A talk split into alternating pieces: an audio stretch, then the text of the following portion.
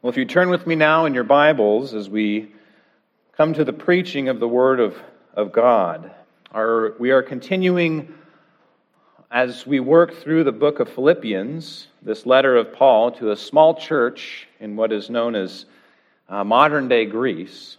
But we're reading this letter and been focusing these last few weeks upon what is known as the hymn about Christ verses 5 through 11 about what Christ has done in humbling himself on our behalf. I'm going to read this morning in verses 5 and all the way to verse 11, but our focus is going to be on verses 9 through 11 today. Hear now the word of the Lord. Have this mind among yourselves, which is yours in Christ Jesus, who, though he was in the form of God, did not count equality with God a thing to be grasped but emptied himself by taking the form of a servant, being born in the likeness of men. And being found in human form, he humbled himself by becoming obedient to the point of death, even death on a cross. Therefore, God has highly exalted him and bestowed on him the name that is above every name, so that at the name of Jesus every knee should bow in heaven and on earth and under the earth and every tongue confess that Jesus Christ is Lord to the glory of God the Father. This ends the reading of the word of the Lord. May he bless it to us this morning. Let's pray. Father in heaven, we ask that you would open our eyes to see wondrous things out of your law. Lord, help us to see ourselves as we are truly in your eyes. Help us to see ourselves as we are truly before this text this morning. And Lord, help us to see that we have an exalted Lord Jesus Christ who is a Savior to us this morning. Draw us by your Holy Spirit to walk from this text in obedience to you. We ask this in Jesus' name. Amen. These last few passages that we have looked at over the previous month is all about the pathway to glory. But as we have seen, that this pathway is not the likely pathway to glory that we often assume. It comes through humbling ourselves. We took a small interlude last week and looked at the book of Luke and a section there about Jesus at this meal with Pharisees and all these people that gathered there together. And he called them to this same very thing, to humbling themselves. This pathway to glory, as we were told there, comes through making ourselves low. In fact, it comes through making ourselves to the lowest place, humbling ourselves to the lowest possible condition that we could think of. And we see the same thing here again presented to us. But now we come to that section of glory, of exaltation, and what it means for us that Christ was exalted because of his humbling of himself in this life. I'd like to look at this text in three different ways this morning. The fact of his exaltation, the very fact that Christ has been exalted I'd like us to look at the reason for his exaltation. And lastly, the goal of his exaltation. The fact, the reason, and the goal of Christ's exaltation. Now, if you have been watching any sports recently, like I was last night, watching a football game, you may have seen a commercial come on that was a little bit interesting. It showed families fighting against each other, people weeping, and then this image popped up or this text popped up about Jesus is the one who gets us, that he understands what we're going through. And I thought this was interesting that they just present Jesus as somebody who understands what we're going through. This is very true. Jesus does understand what we're going through. I thought, what's the point of this? What is the point of saying that Jesus understands us, that he gets us? So I did a little research last night to figure out what this was all about. Well, there's an article in Christianity Today that wrote about this campaign to tell the world that Jesus gets us. This is what Christianity Today said in their article. Video ads are just one way that this campaign called He Gets Us is accomplishing its goal. Take the tailgate tour, a commercial that they have, for example. This year, He Gets Us staff, he, He Gets Us staff interacted with football fans at some of the country's most iconic game days, hosting photo booths, giveaways, and most notably, challenges that inspire small acts of confounding love, like taking a photo with a fan from the opposing team. These efforts underscore an important truth. Jesus' life of hospitality, connection, and friendship should be emulated. That's a wonderful thing. I thought, yes. I mean, how humble is it to sit together and take a photo with a fan of the opposing football team? Is that really a great act of kindness that Jesus is trying to inspire us to do? You may have your own thoughts about that. I certainly have mine. But I thought I need to dig a little deeper. What is this thing that they're trying to do? So I went on He Gets Us website and I went to their About Us and to find out more that they say. And this is what they say We believe He, Jesus, was fully God and fully man, which we would affirm as well.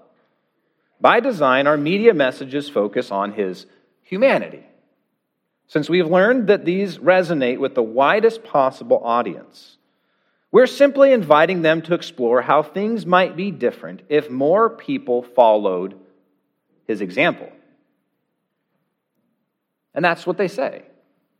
This is the goal of the He Gets Us campaign, is to get more and more people to follow the example of Jesus. He identifies with, he understands what we're going through, and he sets an example for us.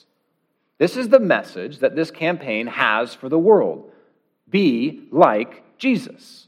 And if we be like Jesus, if we act like Jesus, if we live our lives like Jesus, then this world will be a much better place.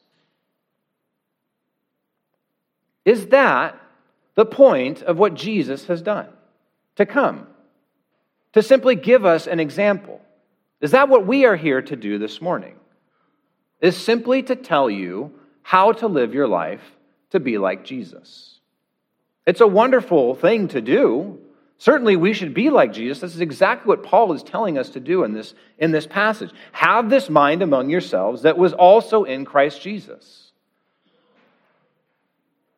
But is this all that we need to understand about Jesus' coming?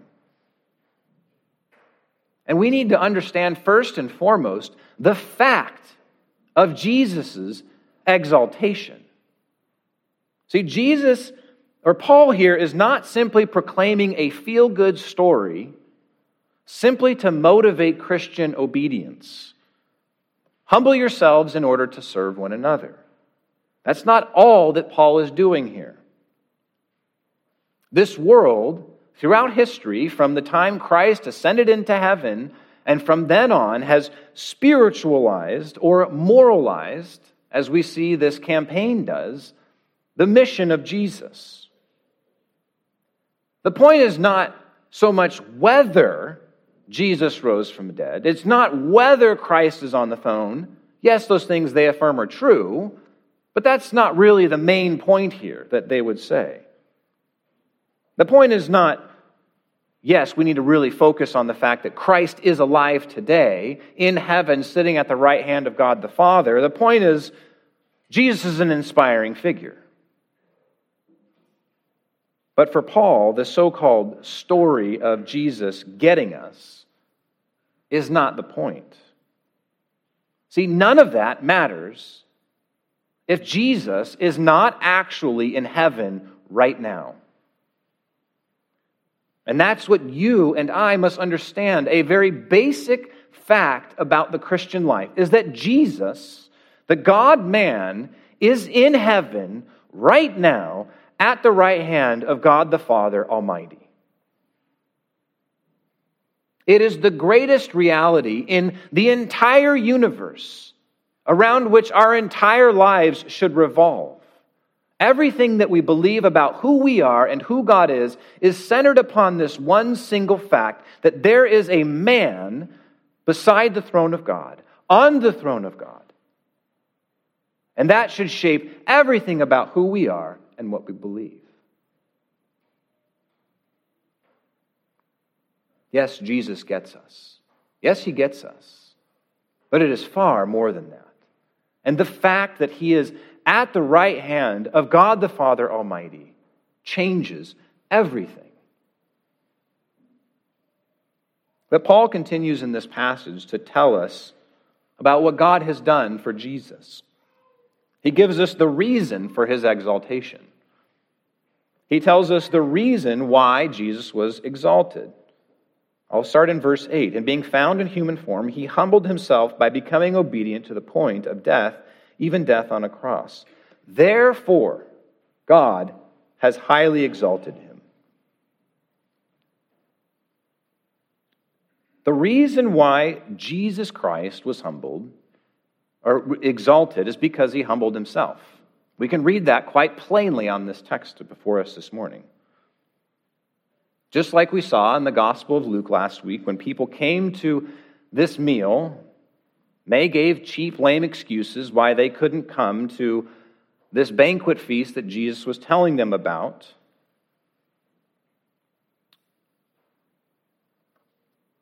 Is what, what Paul is telling us this morning today. Jesus is the one who has humbled himself before this world. And that is why God has exalted him to the right hand of God the Father Almighty. But we might look at this and think it's obvious. Okay, yes, I get that Jesus is exalted. That's all well and good. This might seem like a very plain point. But I think it's important for us to reflect on this for a moment. See, people think, I want to go to heaven. I think heaven is a place I want to go. Jesus is there. Sure, he's a good example for me. People talk about heaven in an idealized way. I think it's innate in human nature to want to go to a place where everything is at rest and at peace. It's something that we aspire to as people in society to give hope to people, to say there is an afterlife. All religions in this world have some kind of view of this, that there is a heaven. And as we saw last week, that people think that this is a place that they want to go. But is it really? The picture that heaven, or that the scripture portrays us of heaven, is not one that comes to mind for most people. When people think about heaven, they have this idea this mental picture of what it's going to be like when they get to heaven. And this passage for us tells us what heaven is going to look like. It tells us the reason why Jesus Christ was exalted to the right hand of God the Father. And that has implications for how we think about what heaven looks like. It is Jesus Christ exalted. Yes, yes, I get that, Nate. That makes sense. That's clear from this text. But I don't think we always think very deeply about what this means. The reason that God exalted Jesus to the highest place was precisely because he humbled himself to the lowest possible degree. The reason God exalted him is because he is now the only one qualified to rule in heaven. Somebody who is perfectly humble. Somebody who is so humble, he humbled himself to the point of death on a cross. The only one qualified to rule in heaven over all creation, heaven and earth, and every tongue will confess that he is Lord. The only one who is qualified to do that is the one who gave his life away for the sake of others completely and got nothing in return in that life. That is the one who sits at the center of heaven. And this is why heaven is not a place that sinful men would choose. Were they to understand that at the very center of heaven is a humble king who gave his life away, they would turn their eyes away. It's hateful to them. Because in heaven, on the throne of God, they see the death of themselves. Christ is not one who sought to exalt himself, he gave himself away. And he is seated on the throne as one who shows that to all of his creation. The one who God highly exalts is the one who gives himself away. This is precisely what we see in Revelation chapter 5 when John has this vision of the heavenly throne. This is what John says. Then I saw in the right hand of him who was seated on the throne a scroll written with, within and on the back and sealed with seven seals. And I saw a mighty angel proclaiming with a loud voice, Who is worthy to open the scroll and break its seals? And no one in heaven or on earth or under the earth was able to open the scroll or look into it. And I began to weep loudly, because no one was found worthy to open the scroll or look into it. And one of the elders said to me, Weep no more. Behold, the lion of the tribe of Judah, the root of David, has conquered so that he can open the seals, that he can open the scrolls. And between the throne and the four living creatures, among the elders, I saw. What does John see? A lamb standing as though it had been slain.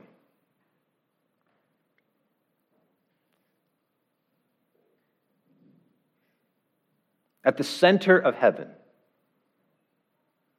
is Jesus Christ in a crucified body, proclaiming to all his creation that this is what God exalts. Paul had just completed telling us to have the mind of Jesus Christ ourselves, the very mind of the Son of God, who is God himself who reflects exactly the mind of God, who gives himself away freely and willingly, no matter what it costs him. That is the one who is at the center of heaven. See, we tend to think of giving away ourselves as a temporary circumstance. But Paul is showing us here, in the exaltation of Christ, that what Jesus shows us and what God demonstrates is that the giving away of yourself is not just a temporary thing. It is not a temporary facet of being a follower of Jesus Christ. It is the very nature of God to give himself away for the sake of others. And that is what is at the center of heaven. It is precisely what God Himself exalts before all men giving away yourself. And is what we are called to ourselves. It's what Jesus told His disciples time and time again. For whoever would save his life will lose it, but whoever loses his life for my sake will find it. if fallen men will look upon heaven and see it as something undesirable, giving all kinds of excuses to turn away from it, who is it that will see heaven as something to be desired? Is it simply those who see Jesus as a good example to follow? It's those who see themselves as lost in their sin. Do you know who Jesus comes for? Jesus comes for people who admit that they have nothing, who admit that they have no glory, who admit that they are covered in the filth of their sin, covered in shame and in disgrace, and admit, like the prodigal son, Father, I have sinned. I have sinned against heaven and before you. I am no longer worthy to be called your son. Those are the people who will look at heaven and see Christ seated on the throne and see, this is what I want. This is the only one who can meet my need. And that's who Jesus came for. That's who Jesus comes for. Those are the people who will not be ashamed of Jesus Christ when he comes in his crucified body to raise them to heaven. They will not be embarrassed by Jesus. When Jesus comes from the, from the throne and looks for them and finds them and welcomes them and embraces them. That is the reason why God has exalted Jesus Christ to the throne. Because that is who he is, giving his life away, rescuing the poor, the weak, the needy in spirit and in soul, who know that they have nothing to give. There's one last thing for us to see in this passage this morning, and that is the goal of his exaltation. Paul tells us that he is given a name. God has highly exalted him and bestowed on him the name that is above every name, so that at the name of Jesus every knee should bow in heaven and on earth and under the earth, and every tongue confess that Jesus Christ is Lord to the glory of God the Father. What is this name? The text doesn't actually say what is this name that God gives to Jesus. What is this name? Scholars have debated about the different names it possibly could be from what the Old Testament says. Paul is here alluding to, if not almost entirely quoting, a section from Isaiah chapter 45. What is this name? Well, first of all, we must understand that here we have a throne. That he has been exalted, and now everybody will come down and come before Jesus Christ at the end of time and bow down before him or confess that he is the Lord, either willingly or unwillingly. And we must understand who this, what this throne is and who sits upon it. Ultimately, this is the king of Israel, the ruler over the people of God. 1 Samuel chapter 8 says this And the Lord said to Samuel, when the people rejected God from being king. It says, Obey the voice of this people in all that they say to you, for they have not rejected you, but they have rejected me from being king over them. The question for the people of Israel was how will God rightly restore himself to be king over his people? It was the question that God even posed to his people.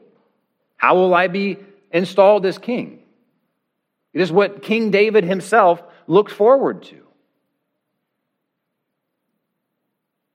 But here Paul quotes from Isaiah chapter 45, where the Lord tells his people what he's going to do.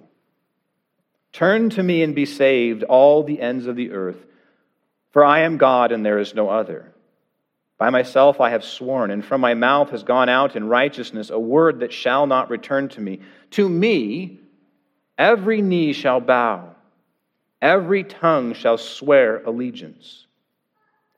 Only in the Lord it shall be said of me, Our righteousness and strength. To him shall come and be ashamed all who are incensed against him.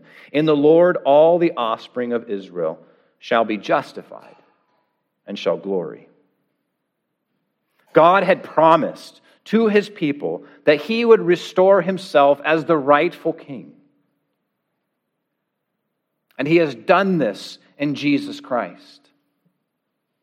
This was the goal is to restore God's rightful rule over his people that they continually rejected time and time again. And he has done this in Jesus Christ, uniting God and man together to be king over Israel, his people, to be the ruler of the whole creation. And it is now to this Lord, this ruler of Israel, this ruler over all the nations, over all the kingdoms, over all creation, over things heaven and earth, that all will come to confess and openly declare that Jesus Christ is the Lord. All will bow before Jesus. It is not simply that Jesus is a noble figure to emulate in your life, it is far greater. He is the king to whom everyone will bow, either now or at the end of time when he returns. You will bow before King Jesus. Every one of us will bow before him. Whether that is from a heart that looks upon him lovingly, awaiting him eagerly, or as one who says reluctantly, Yes, I see that he is Lord, but he is not my Lord. The question for you today is before whom do you bow today? Jesus Christ is on the throne. Do you bow before him today?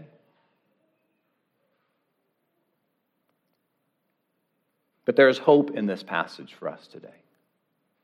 There's hope for us. It is the fact that Jesus Christ is exalted.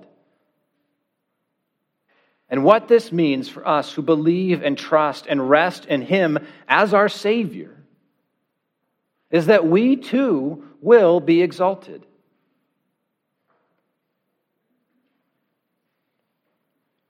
See, the greatest objection that our hearts muster, and comes from my heart, and I'm sure it comes from your own. If I humble myself like this, I will get nothing in return. And what I want you to tell you unequivocally is yes, you're right. In this life, you will get nothing in return. You are now beginning to understand what it means to follow Jesus. It means to take up your cross and follow Christ. Jesus tells us to follow him, to obey him, means we follow him no matter what it costs us. Cut off your hand, out, gouge out your eye. Hate your father and mother. These hyper, hyperbole statements that Jesus gives to us. And the hope that we have today is that even in this life, if we completely give ourselves away in service to others and receive nothing in return, even if, like Christ, we are treated by the world as an enemy, God sees. He notices. He looks down on his people and he sees. And just as God exalted Jesus Christ because he freely gave his life away, we who hope in Jesus and trust in him, God will exalt us to sit with Christ together. Ephesians tells us that he has seated us in the heavenly places with him. That is the destiny for those who rest and trust in Jesus Christ.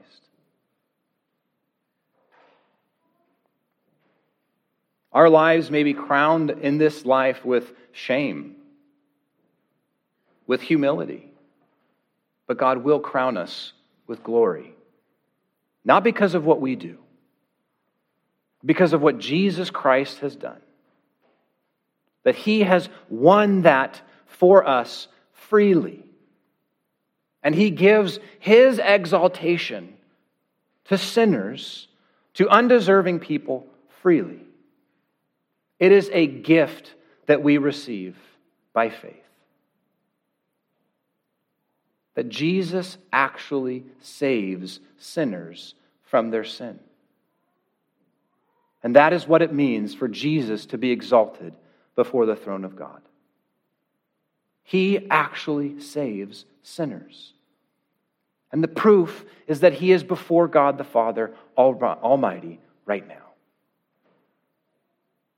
So have hope in this life as you give your life away in service that God sees. That your hope is not in yourself, that you will earn anything. It is that God freely gives this to you as a gift. Hope in this, Christian, and rest in Jesus Christ, our exalted, risen Savior. Let's pray. Our Father in heaven, we are unworthy sinners. We do not deserve to come into your presence.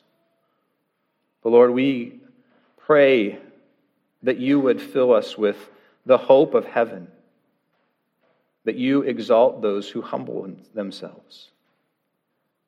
But Lord, we pray you would fill us with hope that you save sinners like us.